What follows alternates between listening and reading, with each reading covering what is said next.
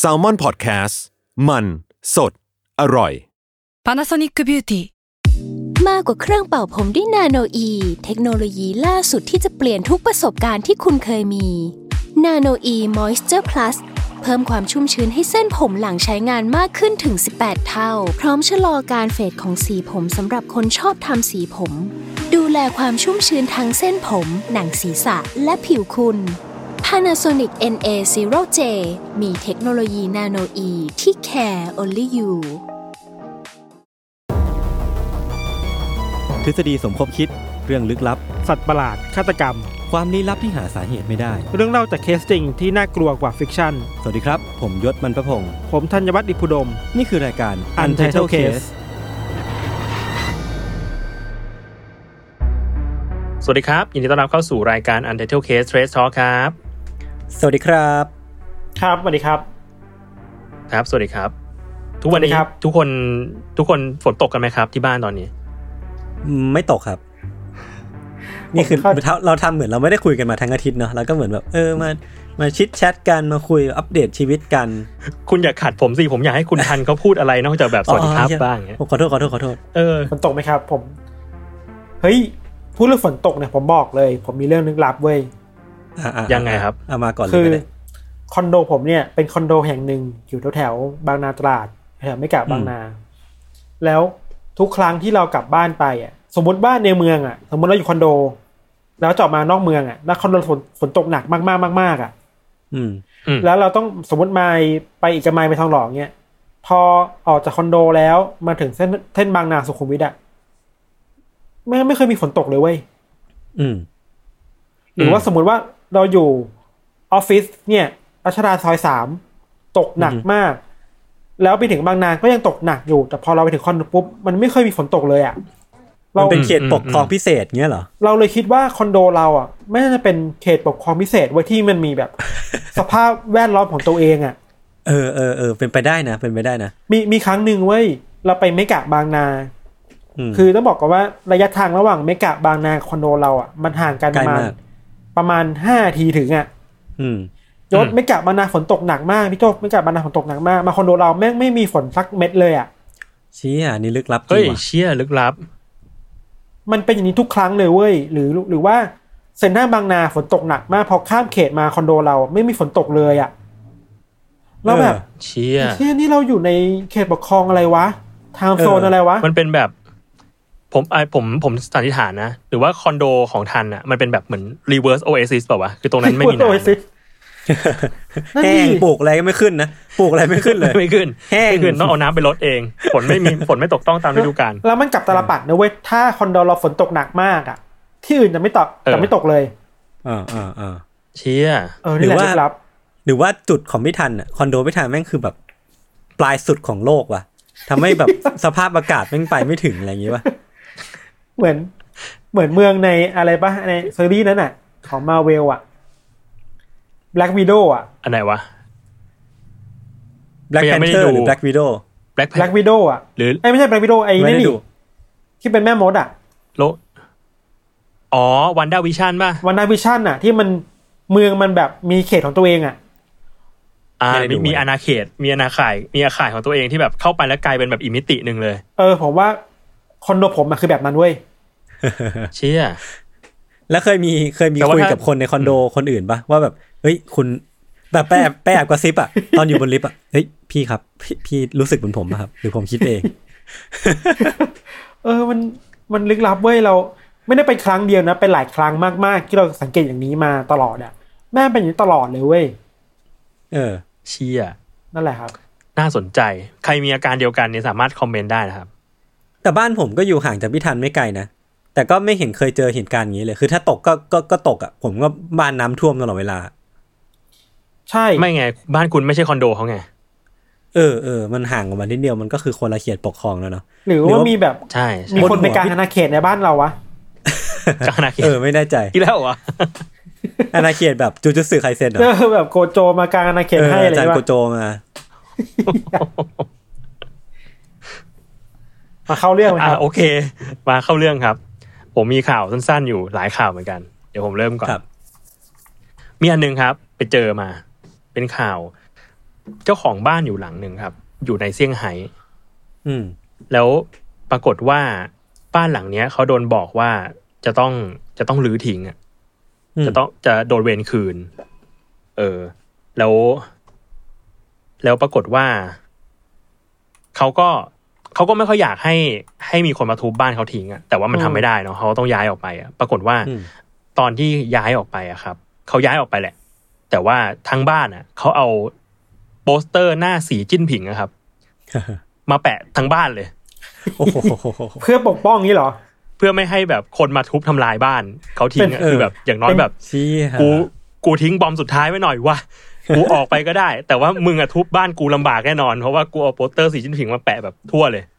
โอ้โหคือเป็น buff นี่เหรอ buff สีจิ้นผิง เป็นบล็อกเป็นบล็อกสีจิ้นผิงเป็นแบบคืออัปเดตมา คือเหมือน เออ คือเหมือนว่าที่ที่จีนน่ะเขาน่าจะมีกฎหมายว่าแบบไม่ให้ทำลายรูปของของประธานาธิบดีสีจิ้นผิงอืมกดมันเยอะอืมเออ เออมันห้ามแบบทุบทำลาย ห้ามให้ฉีกขาดหรืออะไรอย่างเงี้ยเออเพราะฉะนั้นแล้วแปลว่าถ้าใครจะมาแบบทำลายทุบบ้านเขาเนี่ย ต้องมาแกะโปสเตอร์ออกก่อน อืมมแล้วค่อยทุบ เออ คือจะทุบไปพร้อมกันพร้อมกับรูปสีจิ้นผิงไม่ได้ ครับ ก็คือ คือถ้าถ้าเป็นที่ไทยอะก็รู้ก็รู้เลยว่าจะเป็นรูปอะไรแต่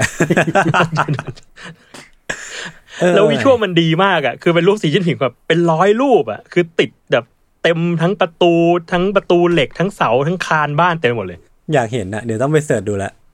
เดี๋ยวเดี๋ยวผมเดี๋ยวผมเอาไปแปะไว้เดี๋ยวผมเอาไปแปะไว้อันนี้ เหมือนหมอบการ์ดกับดักไว้เต็มบ้าน เออหมอบการ์ดกับดักหมอบการ์ดกับดัก แล้วพอ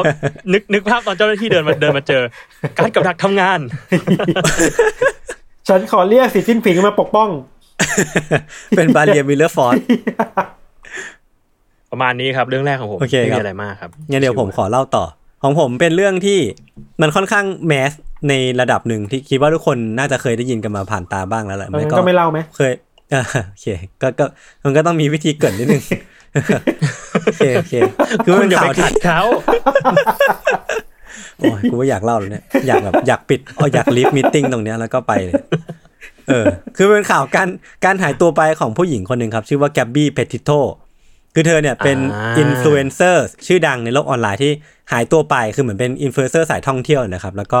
ล่าสุดก็เหมือนมีการพบศพที่ตอนแรกก็ดูว่ารูปพันธ์รูปพันธ์สันฐานเนี่ยดูแล้วน่าจะเป็นคุณแกบบี้นี่แหละ แต่ว่ามันก็มีการไปตรวจ DNA เพื่อยืนยันจริง ๆ ก็ผลสรุปก็คือศพเนี่ยก็คือศพของเธอจริง ๆ แล้วก็คดีมันก็ดูเหมือนจะคลี่คลายแต่จริงๆแล้วเนี่ยมันก็ยังมีส่วนใหญ่ ๆ อยู่ที่กำลังต้องต้อง ongoing อะแล้วก็แบบต้องการสืบสืบต่อไปเลยนะครับ เดี๋ยวผมค่อย ๆ เล่าไปแล้วกันว่า สรุปแล้วเนี่ยคดีนี้มันเป็นรูปประการของมันเป็นยังไงบ้างเนาะคือคุณแกบบี้เนี่ยอ่าฮะเป็นอินฟลูสายท่องเที่ยวอย่างที่บอกไปเลยคือ เธอมีอายุแค่ 22 ปีเท่านั้นเอง แล้วก็อาศัยอยู่กับคู่หมั่นของเธอที่ชื่อว่าไบรอันลอนดรีตั้งแต่ปี 2019 แหละ แล้วก็อยู่ที่บ้านของคุณไบรอันเนี่ยแหละ แบบบ้านของพ่อแม่เลยครับ แล้วก็ทั้งคู่เนี่ยก็ได้ออกเดินทางไปทั่วอเมริกาด้วยกันเหมือนเพื่อทำคอนเทนต์อะ ก็ไปตามอินฟลูสายท่องเที่ยวทั่วไปแหละ ก็แบบแบกกล้องไป ขับรถตู้ออกไปทำคอนเทนต์กันอะไรเงี้ยแล้วก็เอามาลงในพวก TikTok YouTube แล้วก็ Instagram คือส่วนตัวผมเองอะไม่ได้ไม่ได้ติดตามเธอเนาะเพราะว่าเหมือนผมเองก็ไม่ได้ชอบดูสายท่องเที่ยวแต่เหมือนว่าเธอก็ค่อนข้างแมสประมาณหนึ่งมีแบบผู้ติดตามแบบเป็นล้านอะไรเงี้ยครับอืมซึ่งการเดินทางครั้งล่าสุด แล้วก็ครั้งสุดท้ายของเธอก็ว่าได้เนี่ยคือ เธอแล้วก็คู่คู่มันที่ชื่อว่าไบรอันเนี่ยเดินทางออกมาจากลองไอแลนด์เพื่อที่จะขับรถตู้เที่ยวไปทั่วประเทศเลย แล้วก็เธอติดแฮชแท็กเพื่อรวบรวมการท่องเที่ยวครั้งเนี้ยว่าแฮชแท็กแวนไลฟ์หรือว่าชีวิตในรถตู้ แล้วก็ค่อยๆ อัปเดตอยู่เรื่อยๆ ว่าแบบเออวันนี้ไปที่นี่นะ แล้วก็วันนี้มาทำคอนเทนต์แถวนี้นะ แล้วก็คนมันก็ติดตามดูว่าเออเธอจะนำรถตู้คันนี้ไปที่ไหนบ้างในประเทศเนี้ยครับจนกระทั่งโพสต์สุดท้ายของเธอเนี่ย มันคือใน Instagram วันที่ 25 สิงหาคม มันเป็นรูป portrait ของเธอ มันเป็นอัลบั้มที่แบบสามารถ swipe ดูได้ มันเป็นภาพ portrait ที่เธอ ถืออะไรสักอย่างอยู่ แล้วก็แบบท่าทางร่าเริงมากๆอะ ถ่ายกับภาพวิวด้านหลังที่เป็นกำแพงแบบภาพวาดอะไรเงี้ยครับ หลังจากนั้นอะ ก็ไม่มีใครเห็นเธอโพสต์อะไรอีกเลยอะตั้งแต่วันที่ 25 เป็นต้นมา คือเธอก็หายตัวไปจากโซเชียลมีเดียอย่างที่ไม่เคยเป็นมาก่อนเนาะ แล้วก็ไม่ได้บอกกล่าวกันก่อน จากนั้นอะเวลามันก็ผ่านไปประมาณ 6 วันครับจู่ๆไบรอันที่เป็นคู่หมั่นของคุณแกบบี้เนี่ย ก็กลับมาถึงฟลอริดา ขับรถตู้เขาที่ที่ทั้งคู่อะพากันไปด้วยกันอะกลับมาถึงฟลอริดาเนาะเพียงลำพัง คือจู่ๆคุณแกบบี้ก็หายตัวไป แล้วก็ไม่มีวี่แววของคุณแกบบี้ที่กลับมากับคุณไบรอันด้วยอะไรอย่างเงี้ยครับซึ่งสิบวันอ่าต่อมาเอ็มครอบครัวของแกบบี้อะอืมก็นำเรื่องเนี้ยไปแจ้งความว่าแกบบี้หายตัวไป ก็คือแบบเหมือนกลายเป็นเรื่องอืมใหญ่ขึ้นมาอะไรอย่างเงี้ยครับพี่โจพี่ทันเออผมตามข่าวถึงตรงเนี้ย แต่ว่าไม่รู้ต่อแล้วเออว่าเป็นไงเออคือหลังจากนั้นน่ะคือมันเป็นปรากฏการณ์ประมาณหนึ่งเลยว่ะพี่ คือมันมีผู้คนพูดถึงคดีเนี้ย เยอะมากคือมันคล้ายๆกับอืมคดี Don't fuck with cat อะพี่โจพี่ทันก็คือแบบอืมมีนักสืบออนไลน์ เขาเรียกว่า sleuth มั้งผมผมไม่แน่ใจศัพท์แต่ว่าเป็นพวกนักสืบที่แบบอ่าฮะใช้ใช้เวลาว่างในอินเทอร์เน็ตอะในการแบบสืบหาว่าคดีนี้มันควรจะเป็นยังไงว่ามันมีหลักฐานอะไรบางอย่างที่ตำรวจบกพร่องไว้หรือเปล่าอะไรเงี้ยพี่ก็มีคนที่มาทำเรื่องเนี้ยเยอะมากเลย ทั้งใน Tik t o อกทั้ง Twitter มี account ที่สร้างขึ้นมาเพื่อ dedicate ให้การ ใช้เวลาในการตามหาคดีของคุณแกบบี้เนี่ยแบบเยอะมากอะคือแบบโหอืมคือมันพลังของมวลชนจริงๆเนาะแล้วก็มีคนดีเบตกันถึงทฤษฎีต่างๆนานาเยอะแยะมากมาย สามารถไปตามดูกันได้ ซึ่งมันก็โด่งดังทั้งในแง่ออนไลน์อะพี่ แล้วก็ทั้งในแง่ของสื่อกระแสหลักด้วยอะ CNN New York Times หรือว่าพวก Fox News อะไรพวกเนี้ยก็ทำข่าวเกี่ยวกับ Gabby Petito เยอะมากเลย ถ้าไปเสิร์ชกันดูเนาะเออ อืม เรามีแค่อัปเดตว่า เห็นเมื่อเมื่อกี่ชั่วโมงก่อนน่ะ ตำรวจอืมออกมายืนยันว่าศพที่พบอะก็คือแกบบี้แล้วนะ ใช่ใช่ อันนี้คืออัปเดตล่าสุดเลยอ่าแบบยืนยัวันนนี้แล้ววันนี้ที่ผ่านมาอะไรเงี้ยครับว่าแบบยืนยันแล้วยืนยันว่าเป็นศพของแกบบี้จริงๆแต่ว่าจริงๆเนี้ยคดีเนี้ยแม่งน่าสนใจมากตรงที่ว่ามันมีมันมีการเกิดขึ้นของอินเทอร์เน็ตสลูปนี่แหละ และไอ้ไอ้การเกิดขึ้นเนี้ยมันนำไปสู่การเฉลยคดีหรือว่าเป็นการโซฟคดีจริงๆอะคือแบบ มันเป็นเรื่องราวประมาณเนี้ยพี่คือ คือพอข่าวมันดังหนูป่ะมันมีคนทำ cover เยอะอะ มันก็นำไปสู่เบาะแสชิ้นสำคัญต่อมาคือ พอข่าวเนี้ยไปถึงหูของสามีภรรยาคู่หนึ่งชื่อว่าคายแล้วก็เจนเบซูน ผมไม่แน่ใจนามสกุล อาจจะต้องขออภัยด้วยครับที่ไม่ได้research มาก่อน คือทั้งทั้งสองสามีภรรยาเนี้ยกับลูกๆอีก 3 คน แล้วก็หมาอีกสี่ตัวเนี่ยอาศัยอยู่ในรถตู้ แล้วก็ขับรถคันเนี้ยเดินทางไปทั่วประเทศเลยมา 2 ปีแล้ว คือแบบ on tour ไปเรื่อยๆเลยครับ แล้วก็ ทำวิดีโอของพวกเขาเนี่ยลงใน YouTube เป็น content ก็คือคล้ายๆ กับคุณแกบบี้แหละ แต่ว่าพวกเนี้ยเป็นเป็นสายครอบครัวแบบเดินทางเป็นครอบครัวอะไรเงี้ยครับก็อืมน่ารักดีไปสามารถตามกันได้เนาะคือพวกเขาเนี่ยอืมได้ยินมาว่าแกบบี้เพติโตแล้วก็คู่หมั้นของเขาเนี่ยคู่หมั้นของเธอเนี่ยน่าจะมีช่วงเวลาที่มัน overlap กันน่ะกับการเดินทางของของครอบครัวเนี่ยคือมันมีจุดจุดหนึ่งที่มันเป็นจุดเชื่อมกันคือแกบบี้เพติโตกับคู่หมั้นเนี่ยน่าจะอยู่ในที่ที่หนึ่งในเวลาเดียวกันกับครอบครัวเนี่ย และสถานที่แห่งนั้นอะมันคือป่าสงวนแห่งชาติบริดเจอร์เทตันซึ่งเขามั่นใจมากๆว่าช่วงเวลาที่ข่าวมันบอกมาว่าแกบบี้อยู่ที่เนี่ย เวลาเนี้ยเขาเองก็อยู่ที่นั่นด้วยเหมือนกัน พอรู้ข้อมูลเนี้ยพี่ทันพี่โจเขาก็เลยรีบลุกขึ้นมาเลยแบบกำลังนอนอยู่อะลุกขึ้นมา ย้อนดูฟุตเทจการเดินทางของตัวเองอะที่ผ่านมา ว่ามันมีอ่าฮะอะไรที่มันจะนำไปสู่การแบบคลี่คลายคดีนี้ได้บ้าง พอค้นไปค้นมาอืมใช้เวลาประมาณหนึ่งก็พบเข้ากับฟุตเทจฟุตเทจหนึ่งที่มันเป็นการเดินทางของพวกเขาอะ แล้วที่อยู่ในสวนในในป่าสงวนนี่แหละ แล้วมันระหว่างทางนั้นนะพี่โจ มันเป็นการเดินทางที่เห็นรถตู้อะสีขาวคันหนึ่งอะจอดอยู่ข้างทางอะจอดไว้เฉยๆเลยนะแบบจอดไว้แบบไม่รู้ว่าจอดไว้เพื่ออะไร คนขับก็ไม่อยู่แล้วก็ไม่มีอะไร คือถ่ายไว้ได้พอดี ใช่คือแบบมันเป็นกล้องติดหน้ารถอะทั้งคู่ก็ขับผ่านไปแล้วก็อ๋อไม่ได้รู้สึกว่ามันมีอะไรเชี่ยผิดปกติอะไรอย่างเงี้ยพี่ ซึ่งไอ้ปรากฏว่าไอ้รถตู้คันนั้นอะมันคือรถตู้ของแกบบี้เพติโตแล้วก็ไบรอันจริง ๆ ที่จอดอยู่ข้างทางในตอนนั้น พอครอบครัวของคุณเลตูนเนี่ยได้นำข้อมูลเนี้ยไปที่คือพอเจอแบบเนี้ยก็ตกใจถือว่าแบบโหเฮียแม่งอาจจะนำไปสู่การคลี่คลายคดีนี้ก็ได้ก็เลยนำเรื่องนี้ไปบอกกับตำรวจ แล้วก็เพื่อนำไปสืบคดีต่อไป ซึ่งความดราม่าของครอบครัวเบซูนเนี่ยคือว่าวันนี้ครอบครัวเลซูนเนี่ยพบฟุตเทจเนี่ยครับคือวันเกิดปีที่ 17 ของลูกชายที่เสียชีวิตไปจากอุบัติเหตุทางรถยนต์เมื่อเมื่อประมาณหลายปีก่อนนะครับ คือมันก็เป็นดราม่าประมาณหนึ่งว่าวันวันที่ลูกชายตัวเองเสียชีวิตเนี่ย ครอบครัวเนี้ยก็มีโอกาสที่จะได้ช่วยเหลืออีกครอบครัวหนึ่งให้ให้สามารถค้นค้นพบการคลี่คลายคดีนี้ออกมาได้เลยครับ ก็เป็นเรื่องที่ดราม่าประมาณหนึ่งเหมือนกัน ซึ่งหลังจากนั้นน่ะตำรวจก็ได้ทำการเดินทางไปยังบริเวณที่รถตู้คันเนี้ยจอดอยู่ใน footage ของครอบครัวเนี้ยครับ แล้วก็พบเข้ากับศพที่มีรูปพรรณสัณฐาน ตรงกับแกบบี้เพติโตจริง ๆ แล้วก็ล่าสุดก็คือผลอืมตรวจ DNA อย่างที่พี่ทันว่าแหละ มันยืนยันได้ว่าเนี่ยคือศพของเธอจริงๆ ที่น่าจะถูกฆาตกรรม ส่วนสาเหตุว่าถูก ฆาตกรรมหรือว่าเสียชีวิตด้วยสาเหตุอะไรเนี่ย น่าจะต้องรอผลชันชันสูตรต่อไป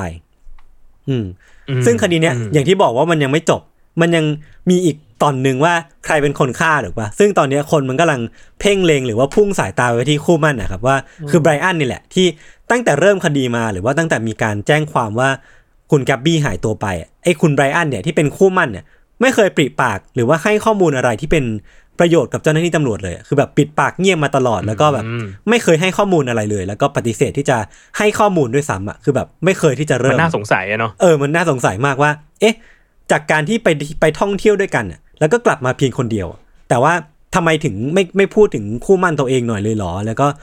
ถ้าถ้าเขาพูดอะมันน่าจะนำไปสู่การค้นพบร่างกายของคุณแกบบี้ได้เร็วกว่านี้ด้วยซ้ำอะไรเงี้ยครับ แต่ว่าความพีกอะคือคุณคุณไบรอันตอนเนี้ยหายตัวไปเว้ย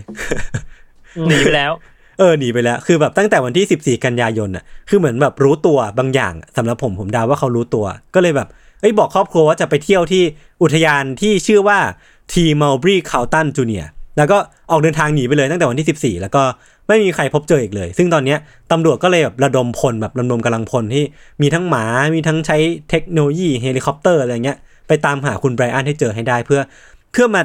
ตรวจสอบสักทีอะมาสืบสวนสักทีว่าใช่คุณไบรอันหรือเปล่าที่อยู่เบื้องหลังเหตุการณ์เนี้ยครับเออก็ก็เป็นคดีที่อืมค่อนข้างยิ่งใหญ่ประมาณนึงแล้วก็มีรายละเอียดเยอะมาก สามารถไปตามอ่านกันได้มีสื่อ cover ค่อนข้างเยอะมากเหมือนกัน อืม อืมอืมน่าสนใจดีนะ เราไม่ได้เห็นคดีที่มันถูกโลกออนไลน์ช่วยค้นหาอันนี่มานานมากเลยเนาะอืมอืมอืมอืมอาจจะมีใช่แต่เราไม่เคยรู้ที่ที่ที่มันดังๆคืออย่างคดีตอน Don't Fuck with Cats อะเออ ในสารคดีนั้นก็ชัดเจนมากเนาะหรือว่า ก่อนหน้านี้เราแทบไม่ค่อยได้ยินข่าวอะไรเลยอะอืม เออ เราเรายังสนใจอยู่ว่าทำไมอยู่ดีมันกลับจะเป็นข่าวดังได้ อืมเราเข้าใจได้อ๋อที่เราคือมันมีขบวนการในการช่วยกันหาเยอะ ใช่ใช่ใช่ใช่เหมือนเพิ่พอเธออพอคุณแกบบี้เองเขาเป็นอินฟลูเอนเซอร์ด้วยแหละ ก็เลยแบบมีแฟนคลับมีฐานแฟนที่สงสัยอะ ว่าจู่ๆเธอหายไปไหนอะมันผิดธรรมชาติอะไรเงี้ยครับ อืมน่าสนใจอืมยังไม่จบคดีเนาะอืมใช่ยังไม่จบต้องติดตามกันต่อไป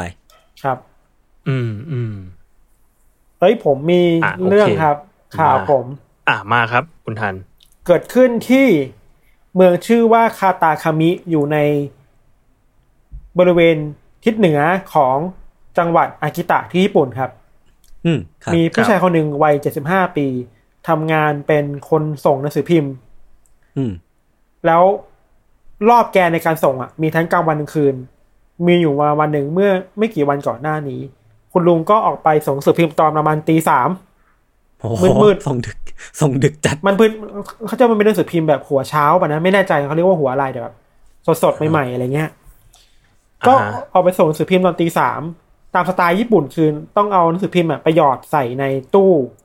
ตู้อ่าไปรษณีย์ป่ะเหมือนตู้จดหมายป่ะตู้จดหมายอะอะอ่าตู้ไปรษณีย์ตามแต่ละบ้านหยอดหยอดแต่ละบ้านแล้วก็ขับรถมอเตอร์ไอ้ยขับขับรถจักรยานไปอะไรเงี้ย พอมาถึงหยุดที่บ้านบ้านหนึ่งอะคุณลุงก็เอาหนังสือพิมพ์เข้าไปใส่ ในในช่วงเวลาที่มันมืดมืดมากนะไฟไม่ค่อยมีอะพอทำงานเสร็จกำลังเดินออกมาเขาบอกว่า คุณลุงเจอเงาดำเงาหนึ่งเหมือนคนน่ะ เข้ามาทำร้ายร่างกายอืมแล้วก็ซัดลุงล่วงไปบนพื้นน่ะ อืม เออ ลุงตกใจมากว่านี่คืออะไรเหมือนโจรปล้นหรือเปล่าอะเพราะแกก็เป็นคนแก่แกก็กลัวอ่าฮะเนาะแล้วปลุกปล้ำกันประมาณหนึ่งอะ คือเห็นท่าไม่ดีลุงก็ต่อย ต่อยต่อไปเว้ย แต่ว่า ไอเงานั้นอะ มันก็ไม่หยุดอะ สุดท้ายลุงก็พูดกลับไปว่า เฮ้ยมึงเป็นใคร อืม เงานั้นก็ไม่ตอบเว้ย อืมอืมเรื่องนี้ก็จบไป พอในวันต่อมาครับ ในเช้าวันต่อมาเลยอะ ในบริเวณที่ใกล้ๆกับบ้านหลังเดิมอะ ห่างออกไปประมาณสองร้อยห้าสิบเมตรอะ ก็มีข่าวว่ามีคุณยายคนหนึ่ง วัยแปดสิบสี่ปีออกมาเดินเล่นตอนเช้า แล้วถูกหมีทำร้ายร่างกายโหหมี แปลว่าหมีที่ลุงต่อยเมื่อคืนน่ะ คือหมี โอ้โอ้ยหมีเชี่ยหมีลุงต่อยกับหมี แล้วลุงถามว่ามือเป็นใคร ก็เข้าใจได้เขาเป็นหมีมันไม่ตอบ เออ ถ้ามันตอบเนี่ยโอ้ถ้ามันตอบเนี่ยน่ากลัวกว่า คือน่ากลัวคนละแบบเลยนะ ถ้ามันตอบ เออ คือคุณลุงเนี่ย สูงร้อยหกสิบเซนติเมตรเออเราคิดว่าอืมหมีอะเท่าที่คาดการณ์ได้คือหมีมันสูงกว่าแกนิดหน่อย ครับ แปลว่าตัวใหญ่เหมือนกันนะ ก็อาจจะไม่ใช่หมีแบบหมีควาย อาจจะเป็นพวกหมีขออะไรพวกนี้ปะหไม่แน่ใจบบหมีอะไรอะ อันนี้ข่าวออกในญี่ปุ่นเว้ย ที่พีคคือแกก็ไปต่อยหน้ามันด้วยเหมือนกันอะ อืมคือลุงก็ไม่ยอมแล้วแรู้อะได้ไงว่าว่าหน้ามันมีขนขนๆแบบว่าวะหมีมันก็ไม่ต้องไม่เหมือนคนป่ะ เออเราไม่รู้เออเออเราไม่รู้ว่าตอนนี้มันเกิดขึ้นอะไรที่แบบ อาจจะมืดเกินไปหรือเปล่า หรือว่าสายตาแกไม่ดีหรืออะไรก็ตามอะหรือความตื่นเต้นมันทำให้มันมองไม่เห็นน่ะเอออาจจะอยู่ในอาการแพนิคหรือเปล่าแบบกำลังเป็นไปได้ตกใจอยู่อะไรเงี้ยเนาะเป็นไปได้โชคดีที่คุณลุงไม่เป็นอะไรมากโดนทำลายนิดหน่อยก็เออวิ่งหนีออกมาได้ เออ แล้วคุณอืมยายคนนั้นน่ะอืมพี่ทันคุณยายที่โดนหมีทำร้ายอะ เข้าใจว่าบาดเจ็บแต่ว่าตามข่าวรายงานในเว็บไซต์ Japan Today บอกว่า ไม่ได้ถึงขั้นที่แบบถึงขั้นแบบอันตรายถึงชีวิตอะสาหัสอะไร อืมอืมเออแบบโดน โดนทำลายที่บ่านิดหน่อยเลยคุณยายครับ84ปีแล้วนะหัวนะเออรายงานข่าวบอกว่ามันเป็นเมืองที่คนแก่เยอะ อืมอืมอ่าแล้วคนแก่ก็ต้องดูแลตัวเองเยอะอะญี่ปุ่นเป็นสังคมสูงวัยเนาะอืมแล้วอันตรายอะหมีกับเมืองมันเข้ามาในมือขนาดนี้อะเรานึกภาพไม่ออกเลยแบบลุงต่อยกับหมีอะดูดิเออตอนตีสามอะฉาก action ตีสามนั้นมันแบบโอ้โหแล้วมันมีฉากที่โคตรลุงถามว่าเฮ้ยมึงเป็นใครอะแล้วหมีไม่ตอบอะโคตร action เลยแต่โชคดีที่แบบลุงไม่เป็นไร เออ ครับ ครับ อันนี้ข่าวแรกของเราครับ โคตร peak ครับผม มามาข่าวผมบ้าง อันนี้เป็นที่ที่ฟลอริดาครับอีกแล้วเหรอไม่ไม่ไม่ไม่ใช่ข่าวโหดครับ ไม่ใช่ข่าวโหด เป็นที่ฟลอริดาคือว่ามันมีข่าวว่า มันมีเด็กคนหนึ่งครับ ชื่อว่าหนูน้อยเคเดนเฮนรี่ฮะเป็นเด็กผู้ชาย อืมน้องน้องเคเดนเนี่ย เป็นเด็กป .6 แล้วปรากฏว่าเมื่อเดือนเมษาที่ผ่านมาเนี่ย น้องเกิดคำถามขึ้นในใจแล้วน้องก็เลยทำการทดลองครับคำถามนั้นก็คือ น้องเคเดนอยากรู้ว่า บริเวณรูก้นของแมวที่เลี้ยงเนี่ย มันสัมผัสกับพื้นผิวในบ้านมากน้อยแค่ไหนหรือว่ามันมันเอามันเอาก้นก้นหย่อนลงบนพื้นอะไรอย่างนี้เหรอพี่โจ เออคือนัยยะก็คือเขาบอกว่าแมวอะ เช็ดก้นเอาก้นตัวเองไปเช็ดกับวัสดุอะไรในบ้านของเราบ้างเคเคเดนโอเคเคเดนไม่สนใจสนใจแบบคำถามมาสมการ 2x บวกหนึ่งอะไรเงี้ยเคเดนซึ่งสิ่งที่เคเดนทำอะครับ ก็คือเคเดนเอาลิปสติกแบบปลอดสารพิษนะครับอ่านี่นี่เขาเขาคือมีการมีการคำนึงถึงความปลอดภัยของแมวด้วยเออเออก็คือเขาเลี้ยงแมวอยู่ก็ใช้ลิปสติกปลอดสารพิษเนี่ยเอามาทาที่บริเวณรอบๆรูก้นของแมวสองตัวในบ้านอือหือ แล้วก็ปล่อยให้มันใช้ชีวิตไปสองตัวมันก็กินนอนขึ้นนั่งกระโดดขึ้นกระโดดลงทั้งวันอะไรเงี้ย ปรากฏว่าหลังจากเวลาผ่านไปอะครับ เคเดนก็ไปดูว่ามีพื้นที่ตรงไหนบ้างที่ที่ถูกเจ้าแมวสองตัวเนี้ยที่เลี้ยงไว้ในบ้านเนี่ย เอาก้นเอารูก้นเนี่ยไปเช็ดบ้าง อืมอืมก็ปรากฏว่าแมวสองตัวเนี้ยต้องบอกก่อนว่ามันเป็นแมวคนละลักษณะกัน ตัวหนึ่งเนี่ยครับเป็นแมวขนยาว ส่วนอีกตัวหนึ่งเป็นแมวขนสั้น อืม เออก็พบว่าแมวขนยาวเนี่ย จะรูก้นจะไม่สัมผัสกับพื้นผิวที่อ่อนนุ่มหรือว่าแข็งอะไรเลย ส่วนรูก้นของแมวขนสั้นเนี่ย พื้นผิวแข็งเนี่ยไม่สัมผัส แต่ว่าพวกพื้นผิวอ่อนนุ่มเนี่ยจะพบรอยเปื้อนเล็กน้อย อย่างเช่น พวกผ้าปูที่นอน กองผ้าที่วางทิ้งไว้อะไรเงี้ยอืมผลสรุปก็เลยออกมาว่า ถ้าเราเลี้ยงแมวขนสั้นเนี่ย หลังจากแมวอึเสร็จเรียบร้อยเนี่ย รูก้นนั้นที่อึเปื้อนเปื้อนอุจจาระเนี่ยอาจจะไปเปื้อนกับพวกกองผ้าก็ได้นะ ต้องระวัง หรือโซฟา หรือผ้าปูที่นอนหรือเตียงอะไรเงี้ยเพราะมันนิ่ม อืมอืมก็นับว่ามีประโยชน์นะการทดลองของของน้องเคเดนเนี่ยเออจริงมันน่าสนใจนะ คือมันน่าสนใจด้วยที่ คือคุณแม่ของน้องเคเดนเนี่ย เป็นด็อกเตอร์ด้านพฤติกรรมสัตว์ อืมอ๋อ ผมเข้าใจแล้ว ก็เป็นไปได้ว่าจะปลูกปลูกฝัง ปลูกฝังลูกให้ทดลอง สิ่งเหล่านี้ เข้าใจแล้วเข้าใจแล้วซึ่งอันนี้ก็ไม่ได้เป็นแบบไม่ได้เป็นโครงงานส่งอาจารย์อะไรอะก็แค่มาพรีเซนต์ให้คุณแม่ดูอะไรเงี้ยอ่าเออ ก็น่ารักแต่ดีก็นะก็น่ารัก็สนุกดีสนุกดี ผมสามารถทำการทดลองนี้กับตัวเองได้ปะพี่จะเอาตูดไปเอ่อจิ้มอะไรอะ ผมอยากรู้ว่าในหนึ่งวันเวลาเรา work from home เนี่ยเราอยู่ที่ไหนบ้างอะก็จำคุณดิก็เอา คุณก็เอา คุณก็เอาลิปสติกลิปสติกทาที่นอกกางเกงของเรานะแล้วก็ไปนั่งตรงไหนก็มันก็จะเปื้อนตรงนั้นจำเอาดิจำจำเอาก็ได้ถ่ายรูปอะไรเงี้ยผมอยากเป็นทางวิจัยบ้างมันไม่ได้นะโอเคครับ ไม่ได้ไม่ได้คโอรับเควันนี้ครับนี่เรื่องของผม เรามีอีกเรื่องหนึ่งเรื่องสุดท้าย อืมครับ อันนี้ เรื่องนี้เกิดขึ้นที่นิวซีแลนด์อืมเกี่ยวกับ KFC เราคิดว่าหลายคนเห็นข่าวนี้แล้ว อะ คือว่าครับ ยังในเมืองอะโอ๊กแลนด์เนี่ยโอ๊กแลนด์ของนิวซีแลนด์นะครับเมื่อสักสองสามวันก่อนน่ะมันเป็นเขตที่ถูกโควิดโจมตีเยอะ อืมแล้วนิวซีแลนด์มันเป็นประเทศที่ดูแลแบบจริงจังมากๆอะ แล้วโอ๊กแลนด์มันเป็นเมืองที่ถูกกำกับไปด้วยการล็อกดาวน์แบบเข้มข้นที่สุดในประเทศแล้วอะอืมเข้มมากแบบว่าอืมห้ามเปิดร้านค้าร้านอาหารเลยอะ ถ้าอยากกินอืมคุณต้องไปอืมซูเปอร์มาร์เก็ตแล้วซื้อของมากินอะ ร้านทั่วไปปิดเดลิเวอรี่ก็ปิด เพราะว่าการการติดเชื้อผ่านสิ่งของอะไรเงี้ยครับ แล้วอยู่ดีคืนดีมีคนคนหนึ่งขับรถมาจากเมืองอื่นกำลังเข้ามาในเขตเมืองโอ๊กแลนด์ตำรวจเห็นดูแบบอืมท่าทางแปลกๆ ดูไม่น่าไว้วางใจก็แบบเปิดไซเรนแล้วขอตรวจค้น รถคันเนี้ยก็ไม่สนใจยูเทิร์นกลับมาแล้วขับหนีตำรวจอืมอ่า ตำรวจคิดว่าเฮ้ยมันต้องมีอะไรหรือเปล่า มันถึงขับหนีขนยาหรือเปล่า ก็ตามไปอ่าฮะตามไปเรื่อยๆ แล้วไปจับได้ทีหนึ่งตอนจับได้เนี่ย ก็พบว่าเออมีผู้ชายสองคนอยู่ในรถคันนั้น สิ่งที่ทั้งสองคนนั้นอะ เอาเข้ามาด้วยอะมันไม่ใช่ยาเสพติดเว้ย แต่มันคือ KFC ชุดใหญ่อะโอ้ยมีเป็นลังๆประมาณสามสี่ลังแบบ เซตใหญ่มากๆ มีโคสลอด้วยนะ อืม เออเชี่ยเขาเขาสันนิษฐานกันว่า ถ้าไม่หิวเองก็แบบรับออเดอร์มาจากคนในเมืองโอ๊กแลนด์น่ะแล้วสั่งมาจากนอกเมืองให้เข้ามา เออ คือแบบคนเรามันความหิวมันทำให้โหยหาไก่ทอดขนาดนี้เลยเหรอวะยอมทำเสี่ยไมงเราเพื่อต้องผู้ทุ่มพันเทเพื่อไก่ทอดขนาดนี้เออแล้วมีเงินสดเยอะมากเลยนะ เข้าใจว่าเงินสดคือแบบเงินที่แบบ ได้รับการโอนมาอืมมีออเดอร์มาจากโอ๊กแลนด์น่ะ แล้วคนเนี้ยขับออเดอร์ไปให้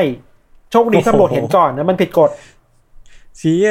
ธุรกิจใหม่เกิดขึ้นได้ทุกที่ว่ะ คือเดี๋ยวนี้ไม่ส่งไม่ส่งยาแล้ว ส่ง KFC แทน ส่ง KFC เชี่ยที่ที่น่าชอบที่น่าอะโหดคือว่า